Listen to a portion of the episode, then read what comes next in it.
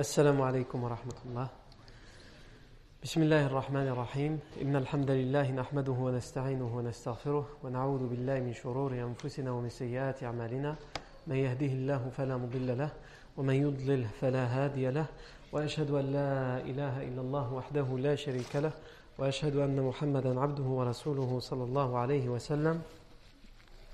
يا أيها الذين آمنوا اتقوا الله حق تقاته ولا تموتن إلا وأنتم مسلمون. يا أيها الناس اتقوا ربكم الذي خلقكم من نفس واحدة وخلق منها زوجها وبث منهما رجالا كثيرا ونساء واتقوا الله الذي تساءلون به والأرحام إن الله كان عليكم رقيبا.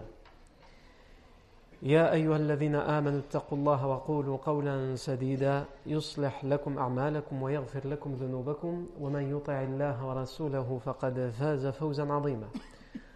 أما بعد فإن أصدق الحديث كتاب الله تعالى وخير الهدي هدي سيدنا محمد صلى الله عليه وسلم وشر الأمور محدثاتها وكل محدثة بدعة وكل بدعة ضلالة وكل ضلالة في النار.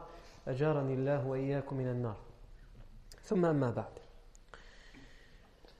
Euh, la fois dernière, on a euh, vu euh, dans la treizième année après la révélation le Bay'atul Aqabati Thaniya, le deuxième serment d'allégeance de l'Aqaba. Et on a dit que le deuxième serment d'allégeance de l'Aqaba s'est donc déroulé la treizième année après la révélation et que la onzième année après la révélation, il y a eu d'abord six personnes qui se sont converties de Médine et ce sont les six personnes de Médine à s'être reconverties à l'islam. Ensuite, la deuxième année de la révélation, il y a eu le premier serment d'allégeance de la Aqaba en secret. Et ce sont les douze, douze Médinois qui ont prêté serment d'allégeance. Et là, on est arrivé à la treizième année euh, après la révélation, où il y a, comme on l'a dit la fois dernière, plus de 70 compagnons, entre 70, 72 et 73 compagnons de Médine, qui sont convertis à l'islam et qui ont un rendez-vous secret avec le prophète salam à l'Aqaba pendant les jours du pèlerinage pour lui prêter serment d'allégeance et pour lui proposer l'asile. Et le prophète sallam va accepter. Ensuite, euh, le, les, compagnons, donc lorsque le, moment du rendez-vous va arriver, les compagnons de Médine vont donc être avec le prophète sallam au niveau de l'Aqaba.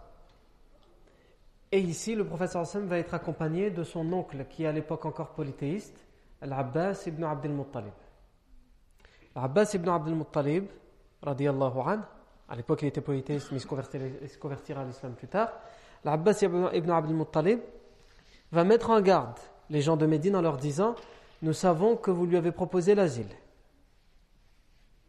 Mais ne croyez pas que nous ne sommes pas capables de défendre notre neveu. Nous avons sacrifié beaucoup pour le défendre. Et nous sommes toujours prêts à sacrifier beaucoup pour le défendre. Donc si vous pensez que vous êtes capable de faire la même chose, alors prenez-le avec vous. Mais si, en le prenant avec vous, vous prenez le risque de l'abandonner finalement et de le trahir et de le livrer à ses ennemis, alors laissez-le parmi nous. Il est bien plus en sécurité parmi nous. Non. Et on a vu aussi que les chefs de Médine vont prendre la parole pour assurer, garantir leur serment d'allégeance. Par exemple, Abdullah ibn Amr ibn Haram, qui s'est converti cette nuit-là. Il vient de se convertir, lui, comme on l'avait dit. Abdullah ibn Amr ibn Haram va dire, euh, il, va, il, va, il va assurer, garantir cet engagement en disant, nous sommes les gens qui sont faits pour ça. Nous sommes les gens qui sommes faits pour ça. Parce que nous avons hérité de la guerre. La guerre, nous la connaissons. Nous avons hérité de la guerre de père en fils. Nous sommes les gens des armes. C'est pas ça qui va nous faire peur. Le Bara ibn Ma'rour va prendre la parole pour lui aussi confirmer, certifier ce serment. As'ad ibn Zurara va prendre la parole. Et d'autres. Abbas ibn Ubadah ibn Nadla et d'autres. Non. Et on en vient aujourd'hui aux personnes qui étaient présentes, qui ont assisté à ce serment d'allégeance. Non. On a tout d'abord, tout d'abord parmi toute cette délégation, donc on a dit entre 72 et 73 selon les versions, on a que des hommes sauf deux femmes. Il y a deux femmes qui, ont fait le déplacement pour prêter serment d'allégeance au professeur.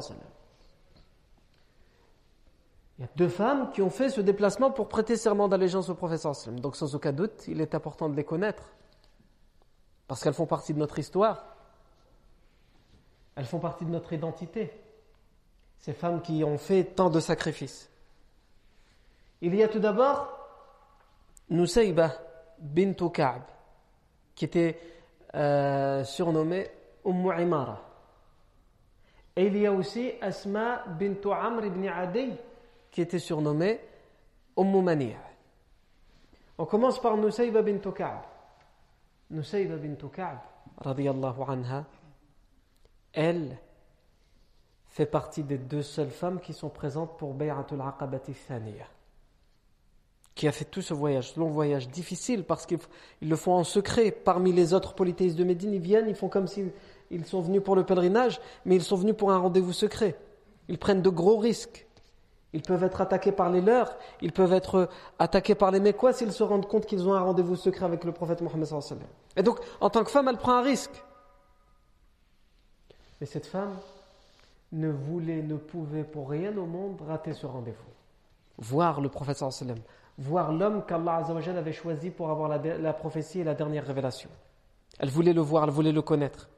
Et surtout, elle appartient à une famille qui se sont convertis ensemble à l'islam et qui vont assister à tous les faits marquants de la vie du prophète ensemble.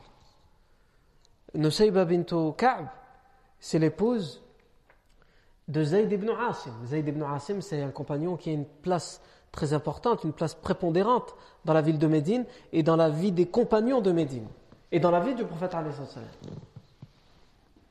C'est l'épouse de Zayd ibn Asim. Et ses deux fils sont aussi des compagnons très connus de Médine, Habib ibn Zayd et Abdullah ibn Zayd. Et tous les quatre, elle, son époux et ses deux fils, sont là pour prêter serment d'allégeance au prophète on ne parle pas de n'importe quelle femme. Cette femme va assister même à la bataille de Uhud. Elle va assister à la bataille de Uhud. Elle ne se laissera pas la permission de rester chez elle alors qu'elle a le droit de rester chez elle en tant que femme.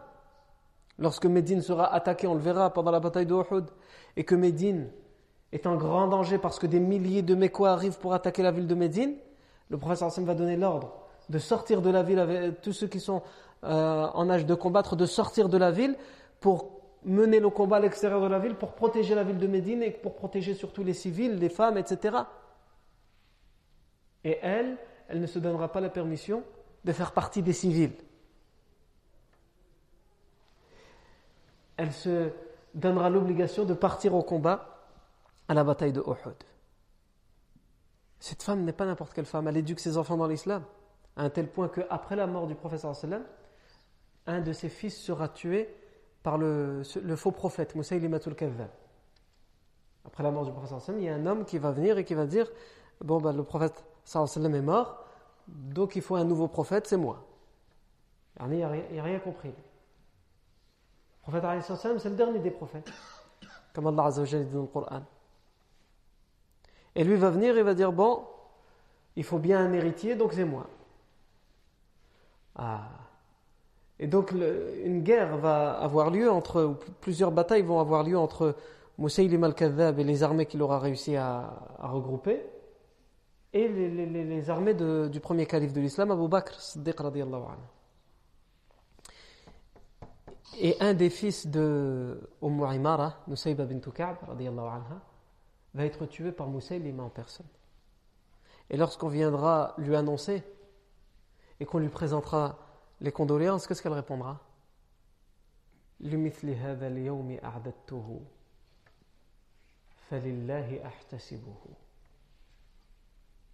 C'est pour ce jour que je l'ai éduqué, que je l'ai préparé, mon fils. Vous venez pleurer? Ou vous venez m'annoncer quelque chose qui devrait me faire pleurer? C'est pour ça que je l'ai éduqué. Pour qu'il réussisse sa vie comme ça. Il a donné sa vie pour défendre sa religion, il a donné sa vie pour défendre les opprimés sur terre. Il a donné sa vie pour défendre ceux qui sont victimes d'injustice sur terre. Elle dit c'est pour cela que je l'ai élevé, que je l'ai fait grandir. Je le confie donc à Allah. Non. Donc on voit bien que si elle fait partie des deux seules femmes qui assistent à la Aqaba, c'est pas pour rien. On voit hein, de quelle trempe elle est, cette femme, radiallahu anha. Et si on demande à n'importe qui, quel musulman aujourd'hui, est-ce que tu connais Nusayba bint Ka'b?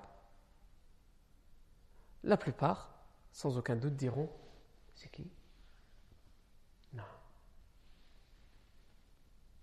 Par contre, si tu lui demandes le nom d'une chanteuse, d'une rappeuse, je ne sais pas s'il y a beaucoup de femmes qui rappent, hein, d'une rappeuse ou, la, ou d'un joueur de foot, ou la... ça t'inquiète pas. Ah. Il connaît son nom, son prénom, le nom de ses enfants, combien de buts il a marqué pour la saison, et c'est quoi ses primes, combien il gagne dans l'année, dans, le mois, pour quelle équipe il joue, de quelle équipe il est sorti, quelle équipe cherche à l'avoir, etc. etc. Non. Tout, on, connaît tout. Voilà qu'une sur ceux qui, qui se sont sacrifiés pour que nous soyons là aujourd'hui, en sécurité, étudier la vie du professeur ça, on ne connaît rien d'eux.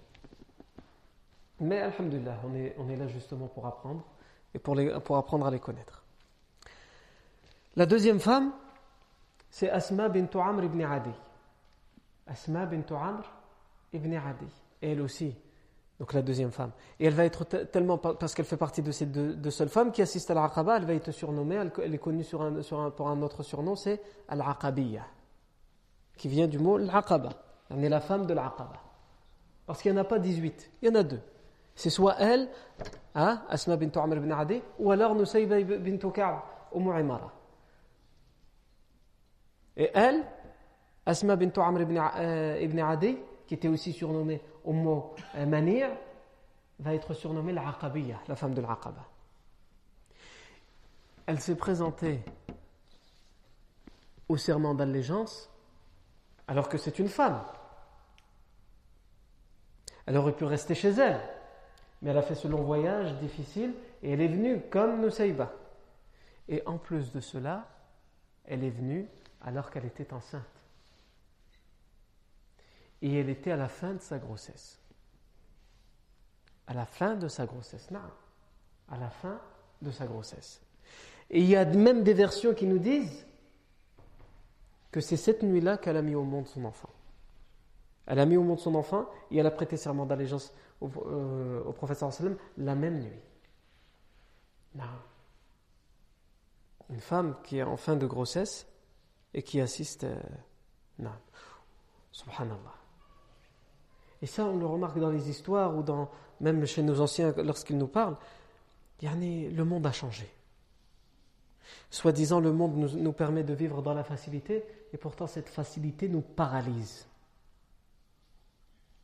Nous, ça nous semble ahurissant qu'une femme en fin de grossesse a fait tout ce long voyage. Plus de 500 kilomètres, à pied, sur un cheval, sur un chameau. Le chameau, il bouge. Le cheval, c'est pas évident pour une femme enceinte.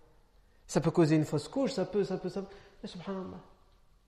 Ils menaient leur grossesse jusqu'à terme pour la plupart des femmes. Aujourd'hui, la plupart des grossesses, elles ont des problèmes. Soit ce sera une césarienne, soit ce sera avant terme, soit, soit, soit, soit. Et pourtant, alhamdoulilah, il y a tout ce qu'il faut. Il y a les soins, il y a les gynécologues spécialisés, il y a tout ce qu'il faut. Non. Pourquoi? Parce que le monde est fait, est fait ainsi. D'un côté, on a certaines facilités, et de l'autre côté, hein, la balance, l'équilibre. De l'autre côté, les choses ne nous sont pas facilitées. Il faut regarder dans, nos campagnes. Nos parents, qui pour la plupart viennent des campagnes du Maghreb, les femmes, elles mettaient au monde. Il n'y avait pas d'hôpital. Il n'y avait pas de sage-femme. La sage-femme, c'était la, dame la plus vieille du coin et de la famille qui, avait, qui était expérimentée qui savait comment aider pour euh, mettre au monde. Et tout se passait dans la plupart des cas, dans 99% des cas, très bien, sans aucun problème. Ni vaccin, ni suivi, ni rien du tout, et tout allait bien. Non. Aujourd'hui, si on, si on, on, ose, ne serait-ce qu'y penser, à revenir à ce mode de vie, on nous prendrait pour des malades, pour des fous. Pourtant, ça se passait très bien. Non.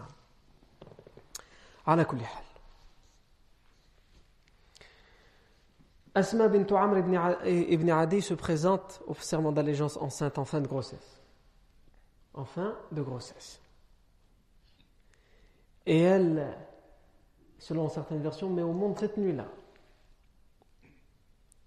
Asma bint Amr ibn Adi, c'est la cousine de Mu'adh ibn Jabal radiallahu anhu. Ibn Jabal, c'est aussi un, compagnon qui a une place prépondérante à Médine, mais lui, on aura le temps d'en parler plus tard, puisque son nom va revenir plus tard. Mu'adh ibn Jabal. Un jeune compagnon de Médine, un jeune adolescent qui va, qui va avoir une très grande place dans la vie du professeur Et elle, cette femme, c'est la cousine de Mu'adh ibn Jabal. Puisque euh, Asma bint Amr ibn Adi, c'est la, la, la, la, fille de la tante paternelle de Mu'adh ibn Jabal.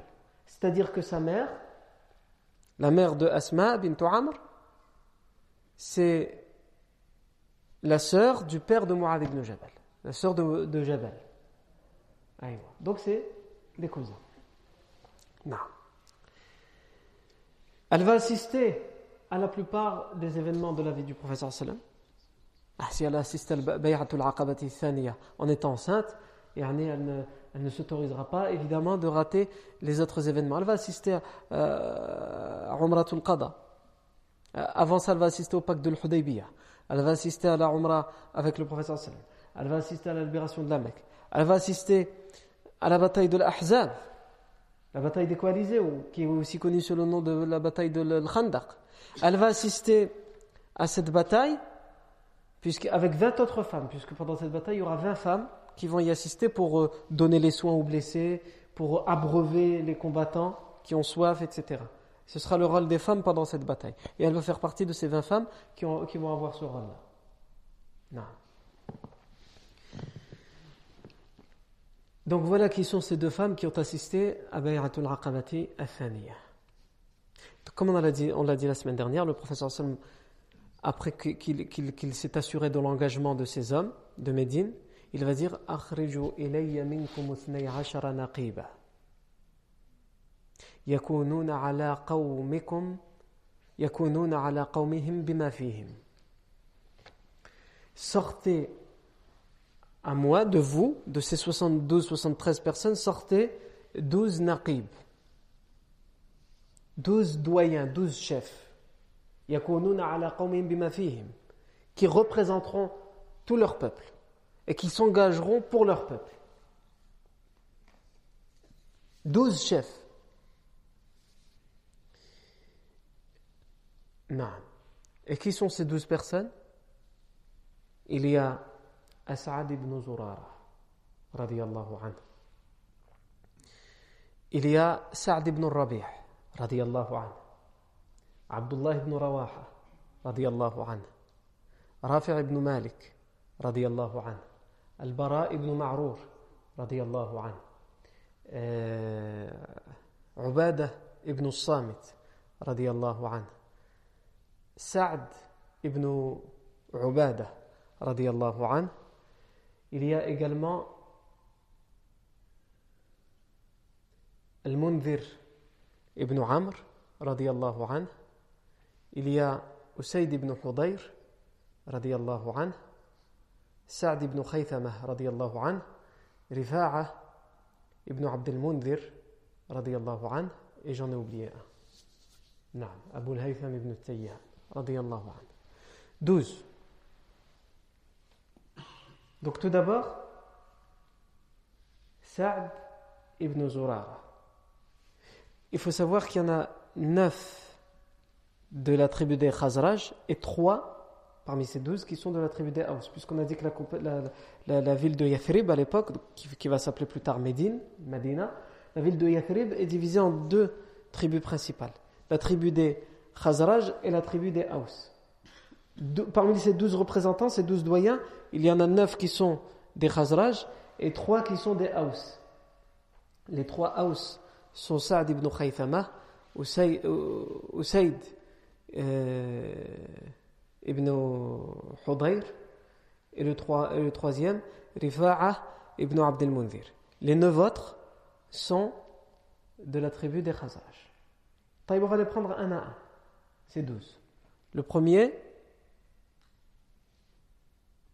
As'ad ibn Zurara. As'ad ibn Zurara, on a dit qu'il a un lien de parenté avec le prophète sallam éloigné. Qu'il appartient à la tribu des Bani Najjar. Qu'il est le doyen et le chef des Bani Najjar. Et il va faire partie des six premiers à se convertir à l'islam la onzième année après la révélation. Donc on avait déjà parlé de lui. Je ne vais pas revenir dessus. As'ad ibn Zurara. Et il aura aussi un grand rôle dans la da'wah dans Médine. C'est lui qui va propager la da'wah avec Mus'ab ibn Umair qui a été envoyé de la Mecque par le prophète. Il va être la cause de beaucoup de conversions à Médine.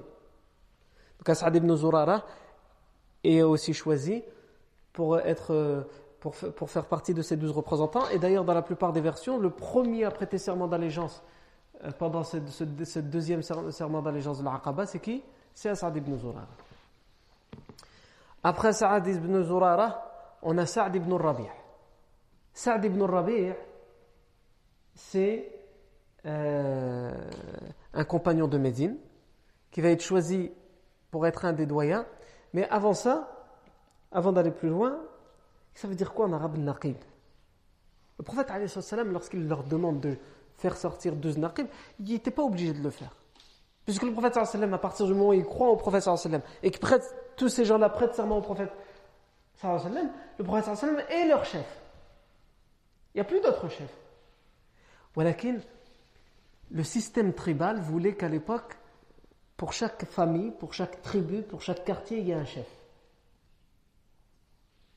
Et le chef était très respecté. An-Naqib, en arabe, et son pluriel en arabe c'est Nuqaba, le doyen, le chef, il est choisi sous plusieurs, il faut qu'il remplisse plusieurs conditions. Quand on veut le désigner chef de la tribu, il faut évidemment qu'il appartienne à cette tribu. Sinon, il ne peut pas être chef de la tribu. Ça, c'est la première condition.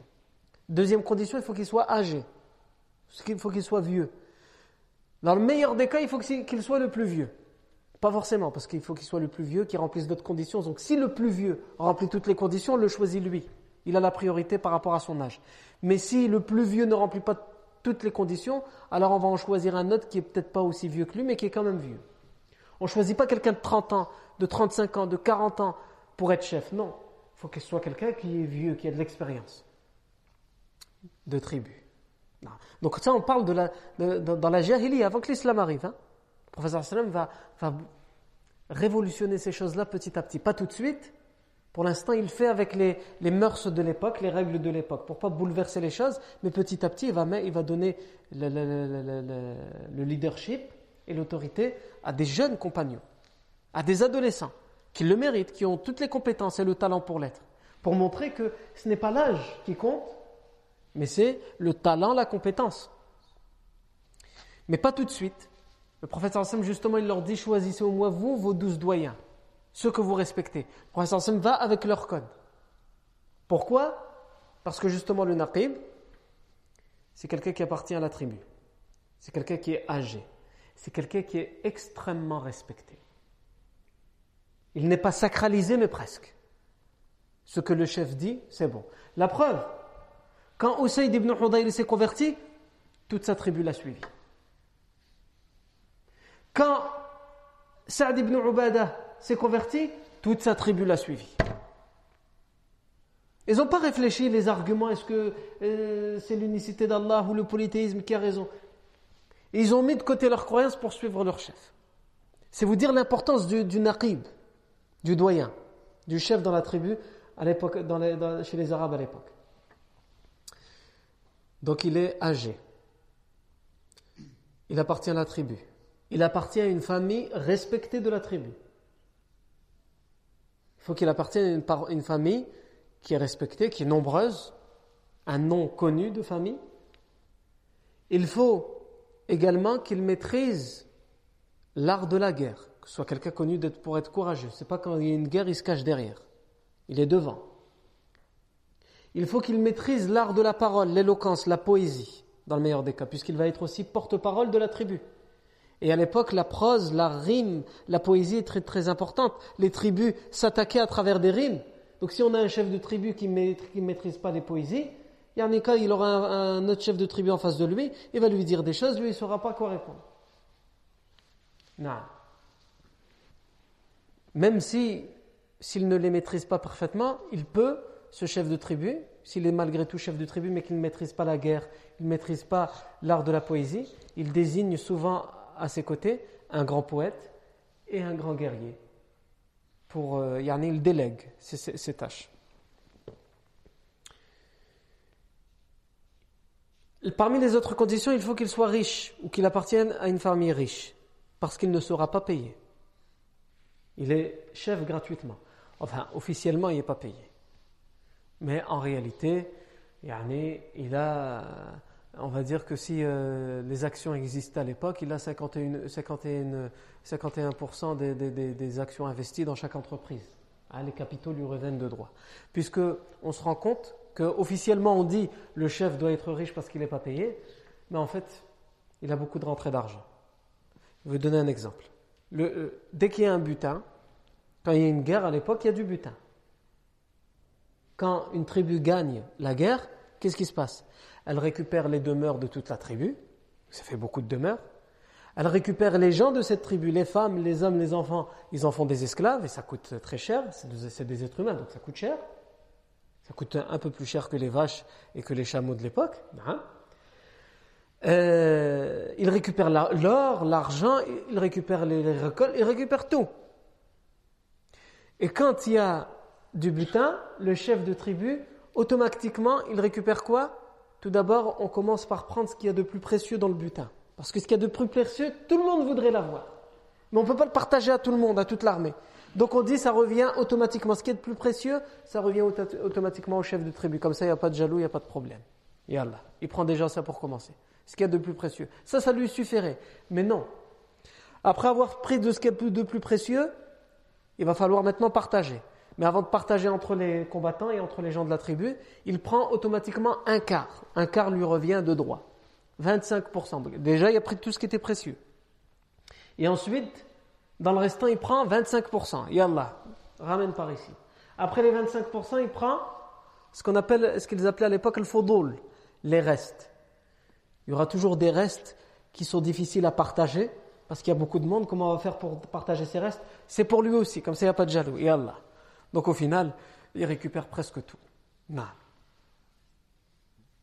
Et c'est ce qui fait les richesses de ces chefs de tribu, et c'est pour ça que généralement c'est de père en fils qui sont, qui sont chefs, parce qu'il il hérite des butins et des butins, etc. etc. Non.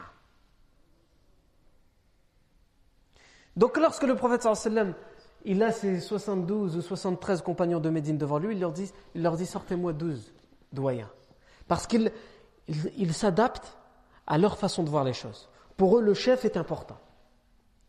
Le prophète sallam, il ne leur dit pas je suis votre chef. Il leur dit sortez-moi douze de vos chefs qui seront vos chefs.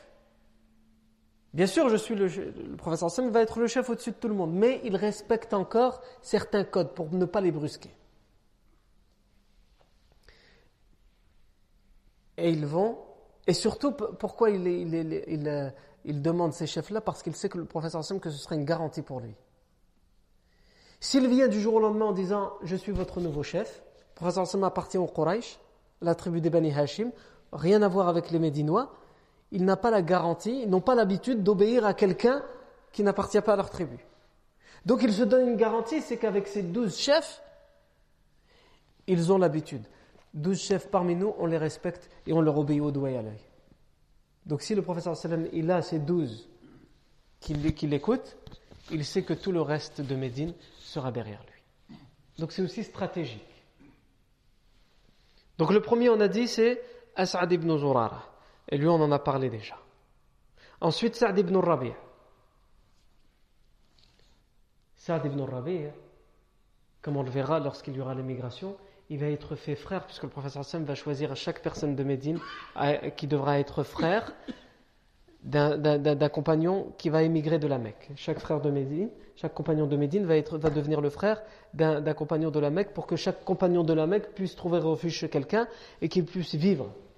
Ce qu'il arrive, c'est un exilé, c'est un réfugié. Donc pour pas que la ville de Médine devienne comme le camp de Sangat ou dernièrement le camp de Grande Sainte, le professeur à régler le problème des réfugiés avant même qu'ils ne se posent. C'est-à-dire, ils ne sont pas arrivés, ils ont commencé à camper, le professeur Hassan y a réfléchi. Tout de suite, le professeur Hassan a mis en place ça. Dès que les compagnons de, la Mecque arrivaient, ils étaient automatiquement accueillis chez quelqu'un. Et tellement le professeur Hassan a, noué des liens forts entre eux, il leur a même donné les droits d'héritage mutuel entre eux. Et Saad ibn Rabi' ce compagnon qui va faire partie des douze doyens pour le deuxième serment de l'Aqaba, il va être frère avec Abdurrahman ibn Auf, comme on le verra, et il va vouloir tout partager avec lui. Il a deux épouses, Saad ibn Rabi', il va vouloir lui en donner une de ses deux épouses. On, verra ça, de toute façon on en reparlera bientôt. Saad ibn Rabi' c'est aussi euh, sa mort puisqu'il va, il va, il va assister à la bataille de Badr, il va assister à la bataille de Uhud, et il va mourir pendant la bataille de Uhud, et sa mort en martyr va être la cause de la révélation des versets qui parlent de l'héritage, et qui montrent comment on doit partager l'héritage. Dans euh, Surat Ali Imran, euh, dans Surat euh, Nisa, dans Surat les femmes, hein, dans, le, dans les premiers versets, il y a les versets qui parlent de comment on, doit donner l'héritage aux enfants, aux époux, etc. Vos épouses aussi, évidemment. C'est quoi la cause de la révélation? Ben, C'est la mort de Saad ibn Rabi'. Saad quand il va mourir, son frère, donc lui, il laisse, il laisse derrière lui qui? Il laisse sa femme. Saad ibn Rabi', il laisse derrière lui sa femme. Et il laisse deux filles. Il n'avait pas de garçon. Et pour les Arabes de l'époque, les femmes n'avaient pas droit à l'héritage, ni l'épouse, ni les filles. Non, c'est le fils qui prend l'héritage. Les frères, les pères, les hommes. Les femmes, pas de droit d'héritage. Non. À l'époque, c'était comme ça. Malheureusement, chez certains musulmans, encore aujourd'hui, c'est le cas. L'islam y a donné le droit d'héritage à la femme et lui a donné des droits qu'aucune civilisation a donné dans l'héritage. Et dans certaines euh, mentalités chez certains musulmans, c'est honteux que la femme prenne l'héritage. C'est-à-dire, ils disent oui, elle y a droit, mais si elle l'accepte quand on lui donne, elle devrait, non, elle devrait le laisser à, ses frères. C'est aïb, yani. Non. Et moi qui suis euh, originaire du nord du Maroc, je sais de quoi je parle. Yani. Dans les campagnes dans le nord du Maroc, c'est pas on dit la femme n'y a pas droit. Si elle le réclame, on doit lui donner, parce que l'islam lui a donné. Mais c'est mal vu. Elle a réclamé son droit, subhanallah. C'est son droit qu'Allah lui a donné. Comment tu peux dire que c'est mal vu? Comment tu peux dire que c'est aïb? C'est pas aïb. C'est aïb pour toi de penser ça. C'est pour toi de penser que le droit qu'Allah lui a donné ne lui revient pas de droit. Non. Donc quand Saad ibn Rabi' va mourir, son frère il va débarquer, il va tout prendre. Il laisse derrière lui une épouse et deux filles, et son frère il arrive, il rafle tout. La femme de Saad ibn Rabi' va voir le prophète elle va dire Ya Rasulallah, mon mari est mort à Uhud. Et son frère est venu, il a tout pris. On se retrouve dehors. Donc il a pris sa maison, il a pris les récoltes, il a pris l'argent, il a tout pris. Et il n'y a rien, ni pour moi, ni pour mes filles. Est-ce que c'est normal? Le professeur Sami, il va lui dire, je ne peux pas répondre. Je suis obligé d'attendre que la révélation d'Allah arrive. Et la révélation d'Allah va arriver. La révélation d'Allah elle va, elle va dire quoi? Elle va dire que dans ce cas-là, les deux filles ont droit aux deux tiers. Les deux tiers de l'héritage, les deux tiers de ce qu'a laissé le défunt les deux tiers, c'est-à-dire 66%. Elles prennent 66% pour elles, les deux tiers. Et l'épouse, elle prend un huitième. Quant au reste, c'est-à-dire plus beaucoup, là le frère il peut le prendre. Parce qu'il n'y a pas de garçon, parce qu'il n'y a pas de fils. Mais s'il y avait des fils, le frère n'aurait eu droit à rien du tout. Bref, ça c'est dans les droits d'héritage. Et donc le professeur Sam va appeler le frère de Saad ibn Rabi' il lui dit Viens par ici. T'as tout pris. Rends deux tiers et rends un huitième. Un huitième pour l'épouse, deux tiers pour les filles qui se le partagent entre elles. Et ce qui reste, tu peux le prendre. S'il reste quelque chose. Donc on voit yani, comment l'islam est, venu. Yani. Bousculer les mœurs de l'époque. Et aujourd'hui on ose dire, on ose dire que l'islam, il rabaisse la femme. C'est l'islam qui a ramené qui a rendu à la femme sa dignité C'est l'islam qui a rendu à la femme sa dignité. Ici, en Europe, la femme n'a eu droit à l'héritage qu'il y a encore juste quelques siècles. La femme n'a eu le droit d'être consultée, c'est-à-dire le droit de vote, comme 1940, si je ne me trompe pas. Il y a à peine un, demi-siècle. Le prophète sallam, comme on va le voir dans, dans, sa vie, en particulier par exemple pour le pacte de l'Hudaybiyah, il consulte ses épouses pour savoir ce qu'il doit faire. Dans des, dans des, choses très importantes qui concernent toute la communauté, il consulte ses épouses. Non.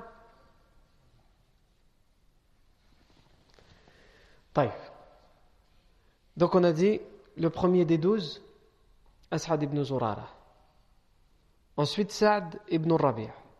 Ensuite Abdullah ibn Rawaha. Abdullah ibn Rawaha, ça va être un des trois grands poètes du prophète sallam, avec Ka'b ibn Malik et Hassan ibn Thabit. Abdullah ibn Rawaha, on va parler de lui dans tous les événements lorsqu'il va faire ses poèmes. Euh, par exemple, il va faire un poème euh, pendant le, pèlerinage de l'Umrah, le pèlerinage facultatif. Et Omar ibn Khattab va lui dire, parce que dans, ce, dans, son poème, pendant le tawaf, il va faire un poème où les Quraysh, les polythéistes sont en train, en train de regarder les, le professeur Sam et les compagnons qui font le tawaf et ils se moquent d'eux. Et lui, il va leur répondre à travers des rimes. Et Omar ibn Khattab, il va lui dire, il va lui dire à Abdullah ibn Rawaha, tu oses faire des poèmes, des rimes, en présence du professeur sallam, et dans le haram, dans l'enceinte sacrée. Parce que pour lui, ce n'est pas un endroit pour faire la, poésie. Ah, le professeur sallam, il va lui dire laisse-le. Parce que les paroles qu'il vient de dire, elles sont plus dures pour les polythéistes que l'épée. Elles sont plus aiguisées que le sabre laisse-le. D'ailleurs, lorsqu'Allah va dans Surat Shu'ara, Surat les, les, poètes, il va révéler le verset Shu'ara dans une autre lecture et les poètes ne sont suivis que par qui? Que par les déviants. Ça, ça, nous laisse croire que la poésie c'est mauvais. Ah, Abdullah ibn Rawaha c'est un poète, donc il va venir voir le professeur Sam et lui a dit Wa ana ya Rasulallah? Même moi, je suis concerné par ce verset. Les poètes sont suivis par des déviants, par des, des, gens qui sont égarés. Le professeur, le professeur Hassan va lui, citer les versets qui vont être révélés juste après. Euh, euh, le quatrième verset après Shu'ara Donc le premier verset parle de Shu'ara, le deuxième aussi, le troisième aussi, et le dernier verset de Surat Shu'ara, qui est le quatrième juste après ce verset va dire Sauf ceux qui ont la foi et pratiquent les bonnes œuvres. Ça parle des, poètes qui sont mauvais, des poètes qui, utilisent leur poésie dans le coffre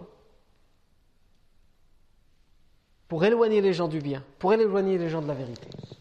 Quant à toi, tu ne le fais que dans le bien, donc toi tu n'es pas concerné.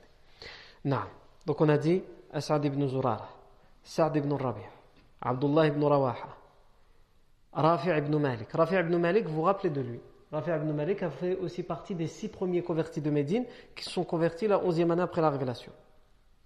Ensuite, Al-Bara ibn Ma'rur. Bara ibn Ma'rur, on en a déjà parlé aussi. C'est qui le ibn Ma'rur? C'est celui qui a changé la direction de la prière. Hein? Quand il était en chemin de Médine pour euh, la Mecque, pour le, deuxième serment de l'Aqaba, la treizième année après la révélation, il va prier vers Mecca alors que normalement il faut prier vers euh, Jérusalem, vers le Quds. Il va venir voir le professeur Sam et va dire à Rasulallah, moi je prie vers Mecca parce que pour moi c'est la Qibla. Le professeur Sam, qu'est-ce qu'il va lui dire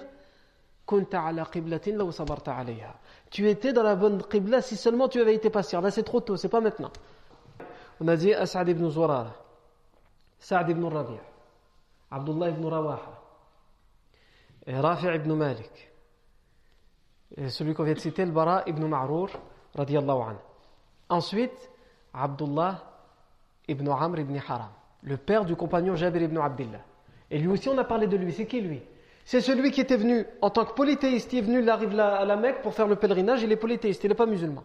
Et, lorsque, et la nuit de l'Aqaba, il va se convertir à l'islam. Les musulmans de Médine vont, lui parler, vont lui dire on va voir le prophète en secret, devient musulman avant qu'il soit trop tard, il va se convertir cette nuit-là et il va prêter serment d'allégeance cette nuit-là et il va faire partie des douze doyens, des douze naqib, des douze nuqaba. Abdullah ibn Amr ibn Haram. Ubada ibn Samit. C'est qui Ubada ibn Samit? On en a déjà parlé aussi. Ubada ibn Samit, il était présent au premier serment d'allégeance de l'Aqaba, c'est-à-dire la deuxième année après la révélation, et c'est même lui qui nous raconte, parce qu'il va vivre ce, serment d'allégeance, cet événement, et c'est lui qui le raconte en détail. Ensuite, Sa'd ibn Ubada. C'est qui Sa'd ibn Ubada Sa'd ibn Ubada, anhu, on a parlé aussi. C'est celui qui s'est converti à Médine par la cause de Mus'ab ibn Umar anhu, et As'ad ibn Zura.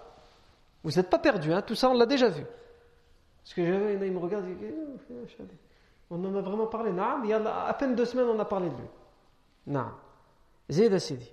Après Saad ibn euh, Ubada, on a qui طيب. On a. Et ouais, moi, yallah. On a qui On va les reprendre depuis le début. Asad ibn Zurara. نعم أحسنت أسيد ibn حضير أسيد ibn حضير c'est qui? On en a parlé. Lui aussi s'est converti à Médine en, même temps, le même jour que Sa'd ibn Ubada. Par la cause de qui? Par la cause de Mus'ab ibn Umayr et par la cause de Sa'd ibn, ibn Zurara anhu. Il était parti pour tuer Mus'ab ibn Umayr et il devient musulman. Je ne reviens pas sur cette histoire, on en a largement parlé. Donc au Saïd ibn Hudayr, ensuite on a qui? On a Sa'd ibn Khaythama. Sa'd ibn Khaythama. Avant Saad ibn Khaythama, il y a euh, Amr ibn Afwan, Al-Mundhir ibn Amr. Al-Mundhir ibn Amr. Mundhir ibn Amr va faire partie des, Donc lui, on n'en a pas encore parlé. Mais il va être choisi parmi les douze doyens. Il va faire partie des compagnons qui vont assister à toutes les. Euh, à, les, à tous les faits marquants, à toutes les batailles, tous les faits marquants de la vie du prophète. Le Mundir ibn Amr, il va être tué euh, dans la bataille de Be'r Ma'ouna, le puits de bataille, une bataille qui va être surnommée la bataille du puits de Ma'ouna, Be'r Ma'ouna. On n'en a pas encore parlé de cette bataille, elle va venir plus tard. Et donc on reparlera à ce moment-là de Mundir ibn Amr, puisqu'il va être le chef de l'expédition de Be'r Ma'ouna, il va être tué dans cette expédition. Donc ensuite on a dit Sa'd ibn Khaythama. Sa'd ibn Khaythama, radiallahu an, lui aussi il va assister à la bataille de Badr. Donc il va être un des douze doyens, il va assister à la bataille de Badr. À la bataille de Badr, il y a lui et son fils. Son fils s'appelle comment, comment? Il s'appelle comme lui, Sa'd. Sa'd ibn Sa'd ibn Khaythama. Le père il s'appelle Sa'd ibn Khaythama et le fils s'appelle Sa'd ibn Sa'd. À la bataille de Badr, c'est au choix celui qui va aller à la bataille. C'est pas obligatoire. Parce que c'est pas la, ville de Médine qui est attaquée. C'est pas un grave danger. Donc, c'est au choix. Et il se trouve que Sa'd ibn Khaytama veut y aller. Et son fils Sa'd ibn Sa'd, lui aussi, veut y aller. son père lui dit Reste à la maison. Reste occupé de tes sœurs, euh, de ta femme, de, de, mes femmes. Il faut que quelqu'un s'occupe des enfants et des femmes. On ne peut pas aller, nous, les deux hommes de la maison, on va aller à la bataille. Et si tous les deux on ne revient pas parce qu'on va être tués, c'est un risque qu'on prend. Donc toi, tu restes. Le fils va dire non. Il va dire Oh mon père, si c'était quelque chose de dunya, wallahi je l'aurais donné volontiers. Mais là, tu me demandes de le délaisser, de laisser de côté la satisfaction d'Allah. Tu me, tu me demandes de laisser de côté l'éventuelle mort en martyr. Tu me, tu me demandes de laisser de côté quelque chose qui concerne l'au-delà. ça, je ne peux pas. Je suis capable de te, tout te donner sur terre. Ce qui concerne la, la Donia, prends tout. Prends mon argent. Prends tout. Mais l'au-delà, non. Même si tu es mon père et que je te respecte, ça, je ne peux pas. Taïb. Comment on fait? On va, Ils vont faire un tirage au sort. Ils vont tirer au sort pour savoir qui d'entre les deux peut aller à la, bataille de Badr et qui doit rester. Et qui euh, doit rester? C'est le père.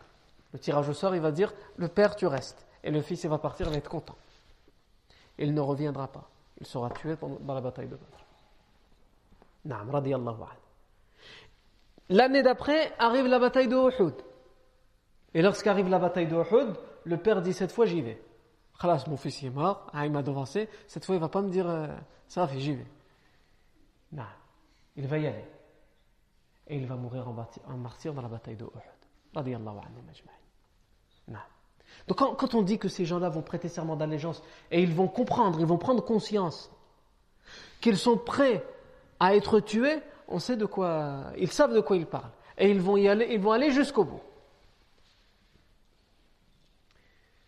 Après Saad ibn Khaythama, il y a euh, Rifa'a ibn Abd al-Mundhir.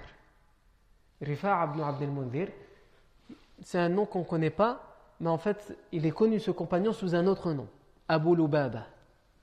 Il est connu sous le nom d'Abu Lubaba, c'est son surnom. Rifa'a ibn Abd al-Mundhir, c'est Abu Lubaba radiallahu anhu. Eh bien, Abu Lubaba va faire partie des douze nuqaba, euh, des douze doyens qui vont représenter et qui vont prêter serment d'allégeance au prophète. Et lui aussi va assister à la plupart des batailles pendant la vie du prophète. Et enfin, donc c'était lui le dernier, Rifa'a ibn Abd al-Mundhir.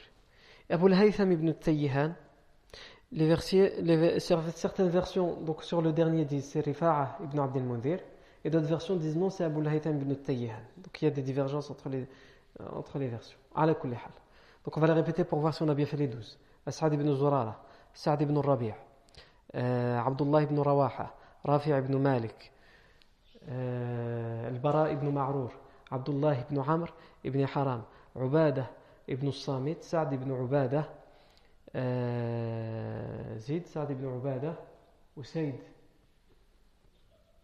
آه، أسيد بن حضير. أسيد بن حضير. سي الويتيام ولا جو مسي امبغيي نعم. اون كومونسي يلا يلا كومونسي سعد أسعد آه، بن زرارة. سعد بن الربيع. آه، عبد الله بن رواحة. نعم. افون البراء عبد الله بن رواحة. رافع بن مالك. البراء بن معرور. عبد الله بن عمرو بن حرام عبادة بن الصامت سعد بن عبادة المنذر بن عمرو